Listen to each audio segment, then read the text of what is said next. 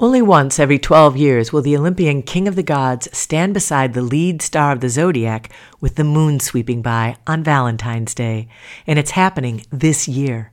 I'm Mary Stewart Adams, and this is the Storyteller's Night Sky. So, what does it mean?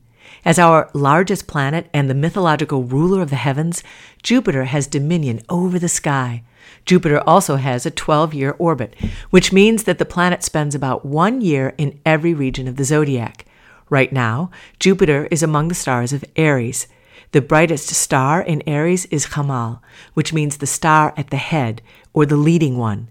Jupiter and Hamal, joined by the waxing moon, will be visible high in the west two hours after sunset on Wednesday, Valentine's Day.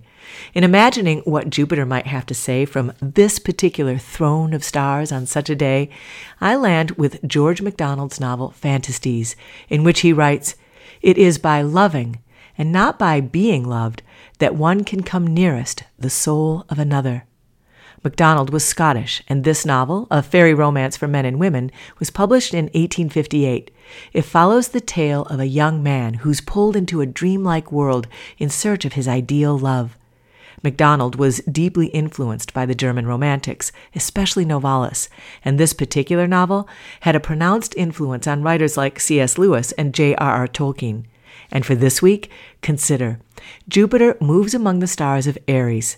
It will be 12 years before this happens again, when we may find that all love will, one day, as MacDonald wrote, meet with its return.